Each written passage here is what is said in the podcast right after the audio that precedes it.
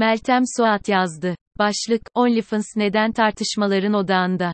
Geçtiğimiz günlerde ODTÜ'de okuyan bir grup öğrencinin OnlyFans benzeri bir site kurması ve üniversitenin mezuniyet töreninde ODTÜFans hakkında pankart taşıması çokça tartışıldı. Kısa sürede sosyal medyada gündem olan site kısa bir süre sonra kapatıldı. ODTÜFans sayfasıyla birlikte OnlyFans kullanımı da tekrar konuşulmaya başlandı. Sosyal medyanın gündemine oturan OnlyFans, kullanıcıların abonelik sistemiyle içerik üreticilerinden artı 18 içerik alabildiği bir platform. Londra merkezli ve genellikle seks işçileriyle ilişkilendirilen site 2016 yılında kuruldu. Bugün sayfa dünya çapında 2 milyon içerik üreticisi ve 130 milyon kullanıcıya sahip. Özellikle pandemi döneminde yaşanan kapanmalar sayfanın büyümesinde önemli bir etmen oldu. Time dergisi geçtiğimiz yıl Nisan ayında OnlyFans'ı en etkili 100 şirketten biri olarak gösterdi. Dünya genelinde ünlü isimlerinde kullandığı platformda şarkıcı ve oyuncu Bella Tan, siteye katıldığı ilk 24 saat içerisinde 1 milyon dolar kazanarak rekor elde etti. OnlyFans 2016 yılından beri faaliyet gösterse de Türkiye'de son bir yıl içerisinde popüler oldu. Platformun Türkiye'deki abonelik ücreti 5 ve 45 dolar arasında. Türkiye'deki içerik üreticilerinin yaş ortalaması bilinmese de 18 ila 28 yaş arasında olduğu tahmin ediliyor. Independent Türkçe'den Onur Dalar'ın haberine göre genç kuşağın bu platformdan içerik üretmesinin başlıca sebebi ekonomik kaygılar. TÜİK verilerine göre 15 ila 21 yaş arasındaki kadınların işsizlik oranı %26. Özellikle sosyal medyada influencerları tarafından popüler olan linki tıkla alışveriş yap dönemi genç kuşağı hızlı tüketim ve hızlı para kazanma çarkına çekiyor. Z kuşağı olarak adlandırılan kuşaktaki gençler, kaydır tüket sisteminde var olabilmek için hızlı ve kısa yoldan para kazanmanın yollarını arıyor. Ayrıca sosyal medyada gördükleri başta, Şeyma Subaşı ve benzeri ünlülerin hayatına özenerek onlar gibi olmanın yolunu bedenlerini bir meta olarak göstermekten geçtiğini düşünüyor.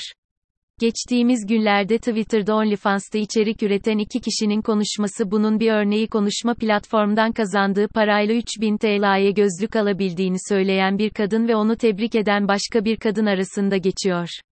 Konrad Adenauer Stiftung Derneği Türkiye temsilciliği tarafından yapılan Türkiye Gençlik Araştırması 2021 verilerine göre gençler gençliğe yeteri kadar önem verilmediği, desteklenmediği, kaliteli bir eğitim imkanı sunulmadığı, işe girmede liyakate önem verilmediği ve dolayısıyla iş bulamayacakları endişesiyle gelecek kaygısı yaşıyor.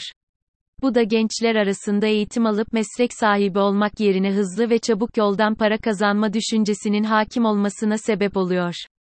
Bu yol TikTok, influencer, YouTube ve benzeri platformları içerik üretmekten geçiyor. OnlyFans ise kadın bedenini metalaştırdığı için en çok tepki toplayan platform.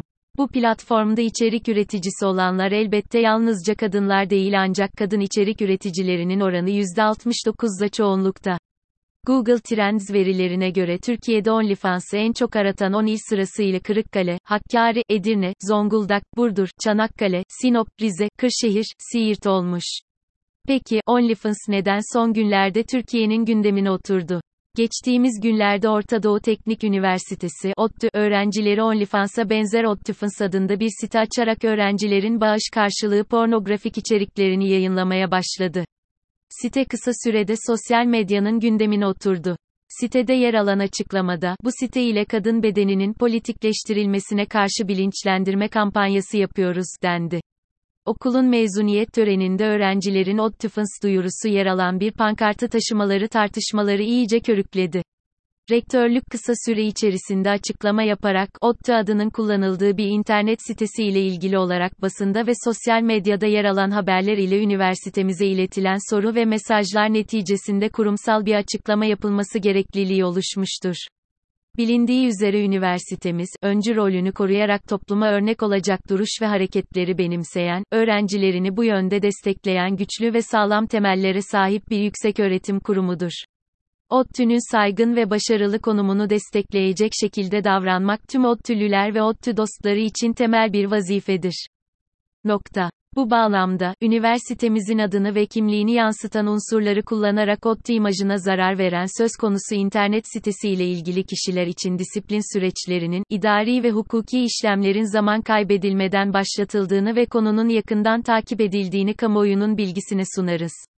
Elbette bir okulun adını kullanarak böyle bir oluşum yaratmak kanaatimce okulun adına gölge düşüren bir davranış. Diğer bir çelişki ise kadın bedeninin politikleştirilmesine karşı olanların bunu kadın bedenini meta haline getirerek duyurmaya çalışmaları. Aynı çelişkiyi Femen grubunun eylemlerini takip ederken de yaşıyorum.